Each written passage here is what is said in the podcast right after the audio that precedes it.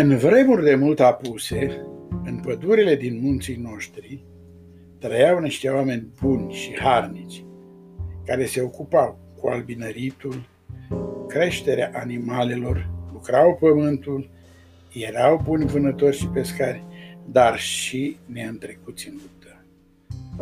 Locuințele și așezările lor erau de obicei în apropierea apelor la marginea pădurilor pentru a fi mai aproape de pescuit și vânat. Vânau în păduri care la vremea aceea erau pline de tot felul de animale și aveau vânat din belșug. La fel și apele erau uh, pline de tot soiul de pești, unde puteau pescui în voie.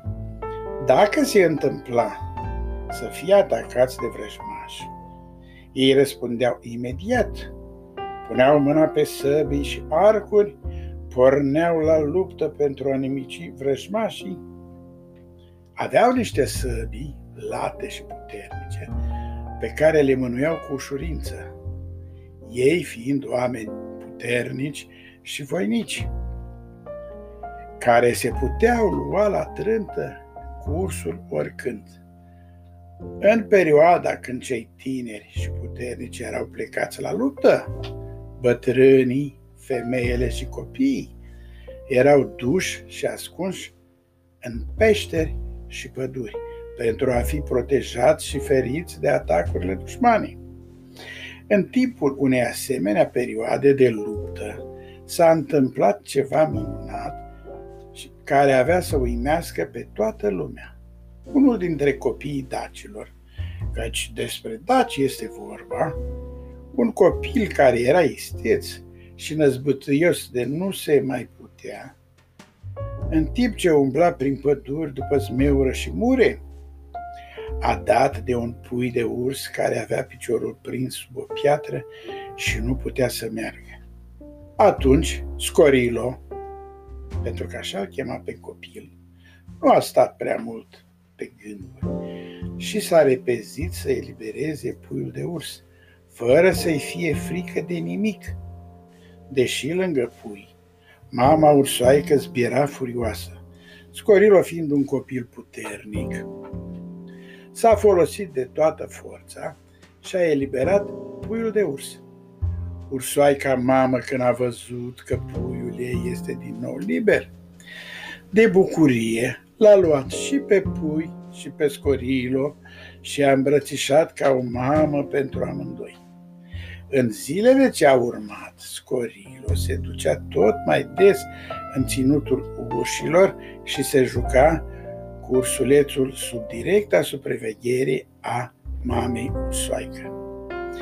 Căutându-l mama lui pe Scorilo, l-a văzut într-o poeniță, cum se juca cu ursulețul și cum ursoaica se uita la ei. Mama lui Scorilo tare s-a speriat, crezând că fiul ei este în pericol și a vrut să-l ia acasă.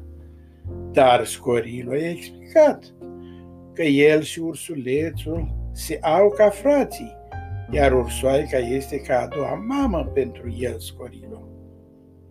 Ursoaica mamă s-a apropiat de mama lui Scorilo și s-a așezat la picioarele ei, ca mulțumire că băiețelul ei îi salvase puiuțul.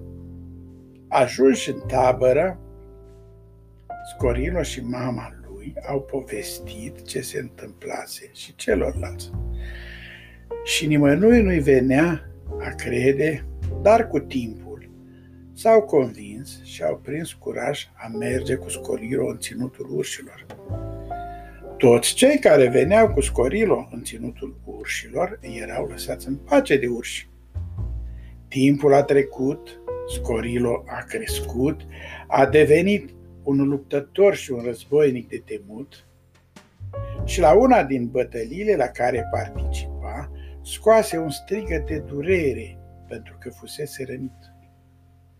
Strigătul a fost auzit de mama ursoaică, care a adunat toți urșii din păduri și au venit să-l ajute pe Scorilo. Dacii, sprijiniți de urșii lui Scorilo? Au, berui, au biruit vrășmașii care multă vreme nu i-au mai deranjat. Pe daci de teama prieteniei lor cu urșii. M-am încălecat pe așa și v-am spus povestea așa. La revedere, dragilor!